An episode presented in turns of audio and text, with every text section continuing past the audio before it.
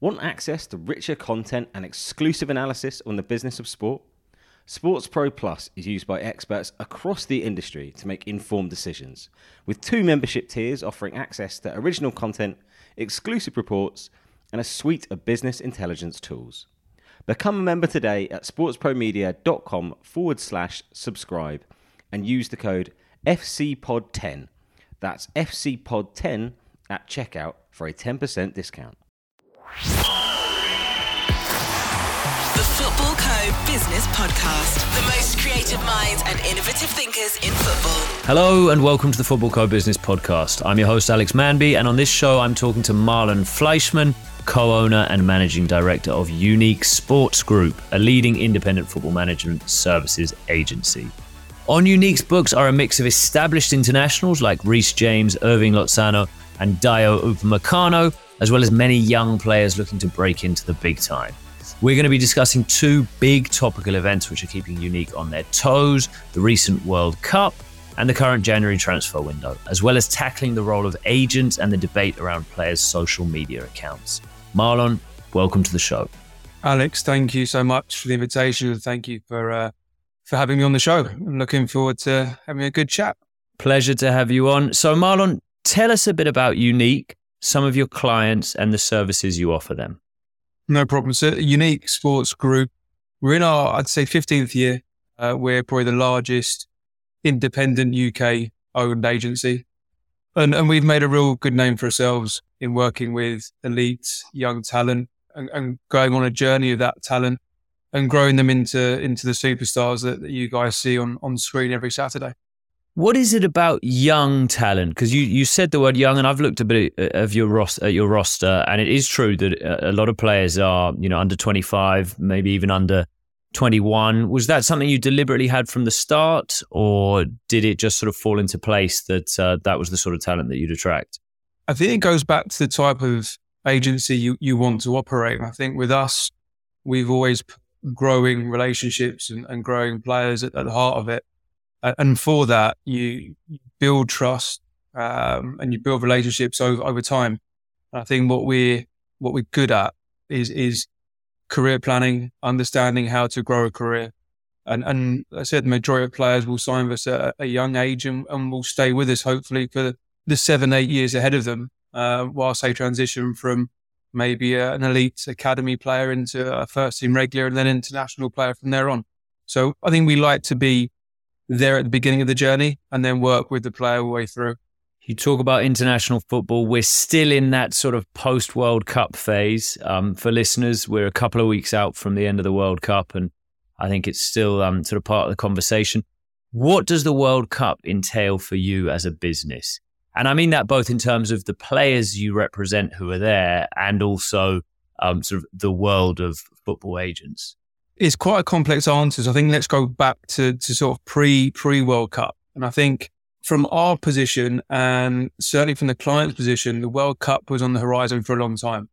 And I think probably the, the summer transfer window before the World Cup started was certainly one where there are a few conversations about, look, if you've got the World Cup coming up, your selection for your country could be dependent on the amount of minutes you have on the pitch.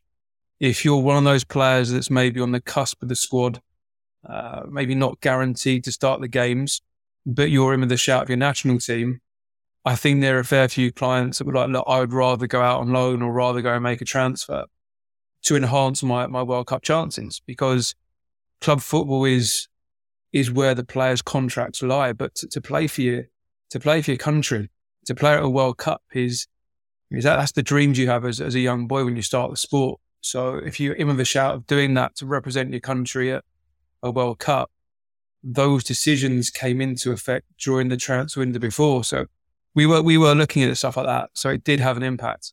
In terms of your players who went to the World Cup, I want to talk about uh, Dayot Upamecano, who obviously got to the final, started in the final. Were you talking to him during the tournament, or did you just let him get on and do his stuff? Okay, so Deo actually is not uh, he's not one of my clients, so it'd be wrong of me to sort of jump in on that. I'm happy to talk about from a, a company perspective. But I couldn't really give a, a personal one if that's all right. So I think when we have, I think we had 12, 12 players or 13 players go to the World Cup. uh, which is an amazing number for us as still a young business to have that many clients at World Cup finals. I think as an agent, you try not to not to overpressure the players in that situation. You have to let them get almost get on with their games. They're they're in their their, their camp bubble. They're in there with their squad members, and they're, they're they're completely focused on the job at hand. I think as an agent, you will send supportive messages. You're there post game if they want to debrief with you. Generally, it's just being a supportive influence, and and you allow them the time and the space to really focus on on what's important and the games at hand. How life changing is winning or losing it? I mean, how much will Upamecano's career have been impacted by coming, you know, runner up rather than winner? And, and the comparison that I'd make, you know, talking about once every four year competitions is the Olympic Games. And the Olympics, wow. you know, a lot of Olympians are really not in the limelight for a four year cycle. And then all of a sudden, the eyes of their country, perhaps the eyes of the world, are on them. And I know that there, the difference between gold and silver is enormous. You know, it's about, you know, whether that's deals that you'll sign with sponsors afterwards or funding or public recognition or speaking opportunities or whatever it might be. Is that true in the World Cup or is there so much elite football anyway that it's less important? No, I think I think the World Cup does give a massive platform. Every World Cup delivers superstars that are already well known before the tournament. Your Messi's are, are the kings of that of that category, as it were. But then you do get players that become stars of a World Cup that maybe the average fan wouldn't wouldn't necessarily know about. And I think this World Cup, if you look at Amrabat from, from Morocco or, or or Gvardiol from from Croatia, you know, those weren't names that automatically came off the end of fans' tongues before the World Cup. Afterwards, those are two amazing standout players that had unbelievable tournaments if you're looking at it from from a representation point with those profiles, they're going to have additional clubs, more clubs, more profiles looking at them. From a commercial perspective, they performed on the higher stage. So I think earning potential wise for those clients coming off of the back of a World Cup can be positively affected both from the contractual position on the football side and commercially off the pitch as well. And that's the power of a World Cup. You know, you, you, play and you train, you dedicate to perform at the highest level, you deliver those performances and, and, and the riches are there for you. Given how important the World Cup is, do you encourage players to do anything differently? Do you think some players do do things differently? And I might mean that in terms of style of play, or I might mean it even in terms of just trying to be you know, I don't know, have a new haircut. You'll see, you know, dye your hair blonde. You'll get you get spotted a bit more. No, I think I think um, I think like you, you, do see little trends, don't you, in, in, certain squads if they all have the same haircut. Was it Romania back in the day had had all the uh, Romania '98? They did yeah. it on the eve of the tournament, and the commentators all uh, had a meltdown. There we go. So I, I think that I don't generally really think anyone believes. Okay, if I cut my hair differently, I'm going to play better or I'm going to get noticed more. I think that's more camaraderie to build the spirit within the squad. And prior to that, I think the players are just focused on their football. You know, that they know they want to go into those tournaments and are happy, confident, able to express themselves. I think those are the, the, the, the real, the real strong points. I think anything gimmicky, I, I don't think a player at the top level would ever do that. No, and you have some lovely moments. You know, football fans are so obsessed with the personalities of players now, and we want to see, you know, the person behind the player, and we love to understand about their lives. And so often it can be that clip that goes as viral as, you know, the incredible bicycle kick. Yeah. But then I think we can also sniff out inauthenticity, can't we? So I'm thinking about the Moroccan players dancing with their mothers. Beautiful moment. There's no way they were doing that, you know, for a bit of PR value. No. Um, I suppose I, if you if you could stage that, it would be golden, but it, it would be very hard to do it without people knowing. There's things like you said, it, it's in football because it's so passionate based. You know, it, it's those big moments, goals, wins. You can't you can't replicate that that emotion, that feeling inside you. You'll know as a fan if that's real, if that's staged, if it's not. I think you know historically there has been you know staged moments. If you look at the Paddy Power um, stunt from, from, a previous tournament. You know, things that don't go down well in football because what you want to see is the real, the, the raw emotion of a, of a moment, of a, of a, genuine World Cup moment. And the Moroccan players, um, and, and even, do you know what? Even if you think back to the World Cup, where when um, when, when Ghana and Cameroon were, were in the in, were going into their changing rooms, and, and the camaraderie of the squads, that's real. That's not staged. That's just them playing for their country and enjoying time with, with their group of squad mates. That's what you want to see as a fan. You don't want to see staged or or clever marketing ploys, but that are executed poorly. Um, that's what you don't want to see. No, and I, I think the football fan these days is pretty aware. They're pretty, pretty good at s- sniffing out, um, you know, BS and, and inauthenticity. Marlon, I want to move on from the World Cup. I want to talk about the January transfer window. No doubt a, a busy time. Um, what's that month like for you? I mean, there's obviously many preconceptions. There's, you know, I'm sure there's some stereotypes. The image I have is that you have sort of six phones each and they're all ringing at the same time. Is that about right? Um, definitely. I don't think my missus would allow me to have six phones, but but generally speaking, no. We we have the um, it's it's always a busy period. You have to remember that it is in, in the summer you get nearly three months to, to plan and to, to work through a transaction. You know, you literally have you know four weeks to get everything done, and it is it- there's a lot more pressure attached to it. It's a very different window as opposed to summer. The motivations behind transfers or moves are different in January than they are in the summer. And I think in in this particular window, what you will find is we have an idea of, of, the, of our clients that maybe haven't played enough football in the first half of the season. And immediately they will be the ones that, that will be looking to go on loans or, or go on transfers to, to, to increase their opportunities on the pitch.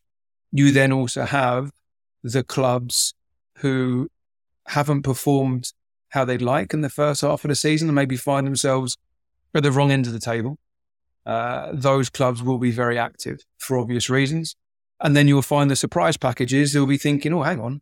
If we invest now, we could actually go and secure that European place or, or go and secure that promotion where maybe in the summer they're a bit more cautious. So, who are you talking to, and what's the sort of um, process behind it? Who would you talk to first? Presumably, it's the players on the roster um, and understand sort of what they're after. But after that point, talk me through kind of the next steps along the road. And you might not have six phones, but you've got one and you're using it a lot. You know, are you talking to the clubs? Are you talking the clubs Yeah. your players represent, or other clubs, or the media? No, it's, it's a mixture. It's a mixture of all. The planning side of it is is evident. I will know the clients I haven't played. That doesn't mean I wait until the week before New Year's Day before I start making phone calls. That the planning and the conversations go on months before. Months before. If a player's not not playing happy, you will obviously be liaising between your client and his parent club to try and solve the issue of you know if he is not in the team, if he is surplus to requirements, what are the conditions by which you know my client can move on? Those conversations happen well in advance, so I have an idea if my client's available, what the, the club would expect as either a transfer fee, a loan fee, salary contribution, all, all of the above, and then with their permission, I go to market, and and go by go to market, I would have a network of clubs who I'd speak to to inform them that my client's available and try to find opportunities that I feel are really tailored to my client and, and would give him the good, that good platform to leave his current club and, and, and go and continue his career. As you say, you know a long time in advance of the January transfer window which of your clients are looking to move on and which are happy where they are. Other clubs must know that too. A common complaint I hear is, you know, in this day and age of sophisticated scouting networks and planning and the amount of money that's involved, it still quite frequently comes down to those last hours where it seems like people are sort of madly firing faxes over at each other. Isn't that mad that it still quite often comes Oh. down to the? Is that just brinkmanship? Are we just in this sort of you know, You know macho world where you know people don't want to blink first? There is that element to it. Okay. There is that element of a club may have a valuation of a player and, and that valuation may not be realized until the very death.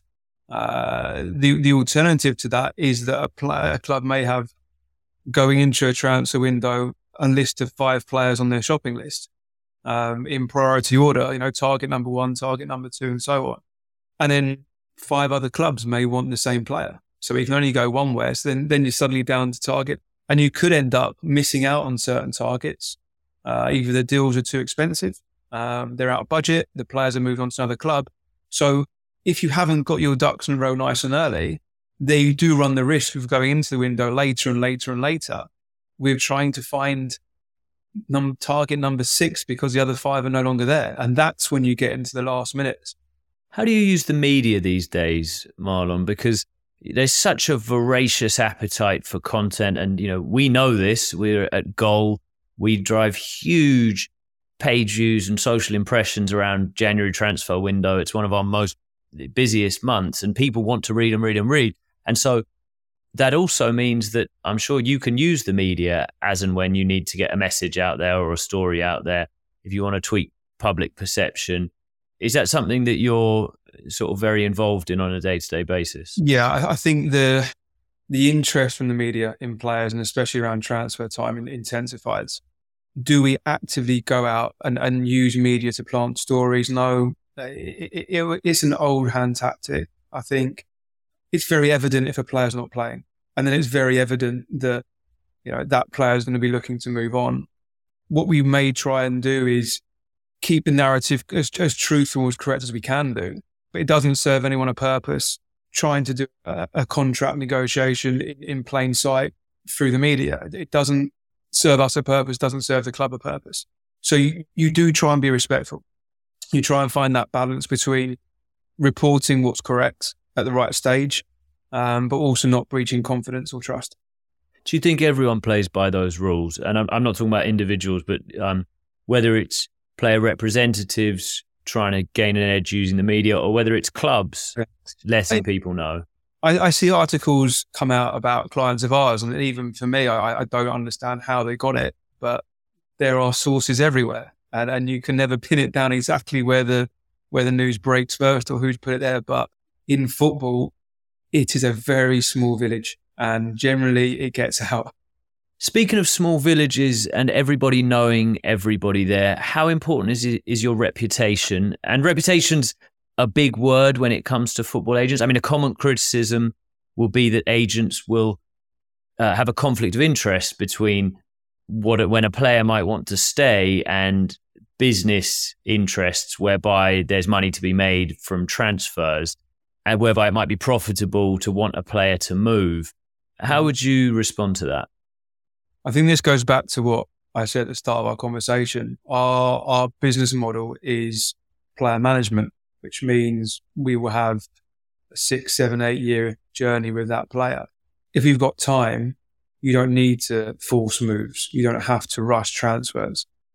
I I would never, no one ever has. I've seen force a player into a move that isn't correct for that player and that doesn't suit the player. The player wants to do it. The clubs want to do it. I think if anything, if you go into any form of relationship with the wrong intentions, it's not going to be successful. The agents play a role in identifying opportunities within the marketplace and bringing those options to, to, to clubs and to players. And the reputation comes into making sure decision process around that transfer is bespoke to that player, is correct for that player, and gives that player the necessary platform to move on with his career. The, the I think it's unjust. I think it's unfair when agents are, are vilified a little bit for forcing transfers for their own benefit. It's, it's, it's fictional. It doesn't doesn't happen because ultimately the player wants to move. If the player didn't want to move, he wouldn't be making that transfer unless it is for footballing reasons, financial reasons, or generally a, a change in scenery or a change in, in, in divisions because he needs to move on and find a, a new challenge. The agent plays a role in making sure that move's correct and, and it's, it's done on the right terms in the correct way. Understood. Last one on the January transfer window, Marlon. Have you got a crystal ball? What do you think will be the move of the window? Oh, I wouldn't like to say. I thought uh, where we are in the first week of January, it's it's probably busier for us than it was the, the transfer window before. But the one thing you you learn is that you can't call it. The transfer window is the transfer window. It is so dependent. Results can swing decisions. Injuries can swing decisions. And we just go along for the ride and make sure that at the end of it, our clients that had to move have moved and uh, everyone's happy. Marlon, I want to move away from transfers and talk about social media. How much consultancy do you give players, particularly given that you have a young roster of players when it comes to social media, the benefits and the pitfalls? This is where I feel that the industry from our side has has matured. What what we do, how we've really engineered the business is to offer what we call 360 service on pitch and off pitch, and understanding that unless as a business we have a world class offering on pitch in terms of transfers and, and contract negotiation, career planning, if we don't marry that with a world class off pitch division, including social, commercial, content, then we're not giving our clients the best possible management service. I think the biggest change we've we, have we have had here, and certainly within our industry, is the understanding of off-pitch services, the importance of them in in growing your player's profile and, and giving them a voice, allowing them to own their their narrative, and to use that as a positive way of enhancing their reputation within the game. And I think for us, you know, social media has played a massive role in that. And I think if you'd have asked me five years ago what sort of staffing profiles I was hiring, it would be football agents. I think I spend more time now interviewing and hiring social media execs, head of marketings, uh, head of content, and and it's, it's a great, it's a it's a really exciting time for the business to be doing that, and and we're very keen on bringing in not necessarily football experience, but people who've worked for time and with great knowledge and sophistication of the off pitch area and bringing that, that skill set into a football agency environment to really grow players' profiles off the pitch. And, and we've seen a good, a, a good load of benefits from doing that. Growing that profile off the pitch is clearly massively important. It's commercially valuable. It's a way of growing fan base, recognition, talkability, and all that sort of stuff. But how do you make sure, if you're managing these players' social profiles, how do you make sure that their personality still comes through? And the reason I asked that, I had Peter Crouch on the podcast um, a while ago, and he was very vocal about this. He said, you know, why can't they just do the posts themselves and then we'd actually get to know them, um, you know, rather than someone sort of writing, uh, you know, thanks to the fans for their support. And he felt like we weren't able to get to know these players and that that was going too far uh, from you know protecting them from yeah like some of these pitfalls of, of the social media world. No, Alex, I, I can I actually completely agree with with Peter on that one. I don't think it's it's the correct thing to do is almost give a player a robotic social media output where we see it and what we work really hard to do is is find the player's voice, understand how they communicate and, and to not do everything for them. You know, they have to be invested in their social media and, and the tone of voice and, and the sort of content they put out. If they're not invested in it and not understanding it, it can become quite robotic.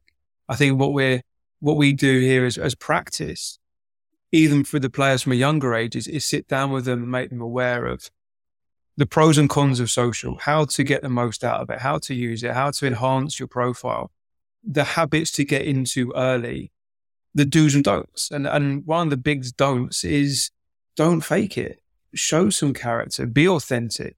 They're your fans. They're following you because they, they want to see how you are on the pitch, how you are off the pitch. And if you don't give them that, then it just becomes very dry and, and people switch off from it. And I think the, the, the, feedback we get from some of our brand partners and, and, and corporates is that they want the talent to show what their personality is. It's authentic. It's, it's real. It's, it's, it's human.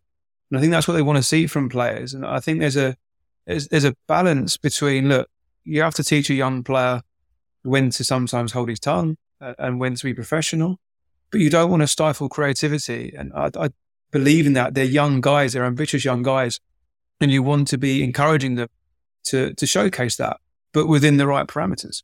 Marlon, I want to talk about the evolving role of the sports agent. And it would be interesting to do a comparison. I've heard you speak previously, actually, comparing the UK market to the US market. Eh, without wanting to paraphrase you probably incorrectly, Uh, you seem to be complimentary about the US market, um, certain ways that things are done um, differently, the role of the agent, possibly even the perception of the agent. Is that a fair comment? Um, and, and could you give us your viewpoint on that UK US difference? I think perception wise, first of all, I think agents in, in the US have a different perception. UK agents, I think historically through, through tabloid headlines and whatever else have been sort of positioned as, as a, you, know, you go back to the, the stereotype of a, of a, of an agent with a cigar on his face and, and just, like you said before, right? Trying to, trying to make a player move just because it suits him. That's, you know, we've moved on. The industry's moved on. And the reason why I looked at the American model and looked at what they're doing over there is because they've always been in advance of us almost in, in how they, they run their sports and how they run their franchises and the, the commercial growth of sports in, those industries. And it comes down to talent management, whether it's a, a, footballer, whether it's an actor, whether it's a movie star. You know, what are the service provision levels? What do they do and how do they do it better than we were doing in England? Because you go back 10 years. You know, a football agent over, over here had a terrible reputation. Whereas now I think we've moved on where people are almost surprised the amount of service we provide, what we do on a day to day basis with these players, whether it's providing performance coaching, whether it's nutritional advice, whether it's, um, you know, uh, like I said before, commercial, social media. There's a whole load to it now. It's a full management service. But we've had to take those lessons on how American agencies have done that and apply them here. And I think we're seeing the benefits of that now, where I generally believe the clients get a really top class service. Whereas maybe before they had a football agent that did a contract and no one really cared about their commercial profile or, or their media management. Whereas what we try to do with, with every single young player is make them the best they can be on the pitch, but make them a good human off the pitch as well. And that's really important. And those are lessons we've taken um, and implemented over here. Do you think the UK and Europe as a whole is moving in that direction towards a more US model, or is it still a long way off? No, I think it is. I think recently in our in our marketplace, you've seen two big agencies here uh, be the subject of, of, acquisitions from Hollywood agencies, and we we sort of sit on the side of we're quite proud to be independent, but it doesn't mean that we don't look and see what's happening and move quicker and faster to make sure that we can offer you know, the best possible service. And that, that's what we tend to do. But I think it is Premier League football is growing globally. Uh, and the American market, I think we're only scratching the surface of the popularity of the sport. If you could copy one thing, if you could change one thing about the UK market by copying it from the US or elsewhere, what would it be? I don't know. It's a tough question. It's a tough question because a lot of it's perception. And I think I can't with a magic wand change fans' views on how a football agent is, right? We're always going to be that bad guy that moved your favorite player from, from one club to another. We're always going to be that guy and we have to wear that on the chin. But I think what we can do is demonstrate the days of it just being a little bit uncouth, a little bit under the radar, the more we are open with the services we provide, how we go about things, and the more the players see the benefit of wider services, uh, more professional services, it is going to be positive for, for our industry moving forward. Terrific. Marlon, thank you very much for your time. Absolutely. No pleasure, Alex. Thank you so much. If people would like to hear more from you or indeed from Unique, where's the best place they can do that? Uh, I think on our Instagram, Unique sg.uk on Instagram. Brilliant. Well, thank you very much, Marlon. And thank you, listener, for tuning in. Please make sure you're following this podcast in your preferred podcast platform. And if you liked this, check out the show archives for more of the same. All the best. The Footballco. Business Podcast. The most creative minds and innovative thinkers in football.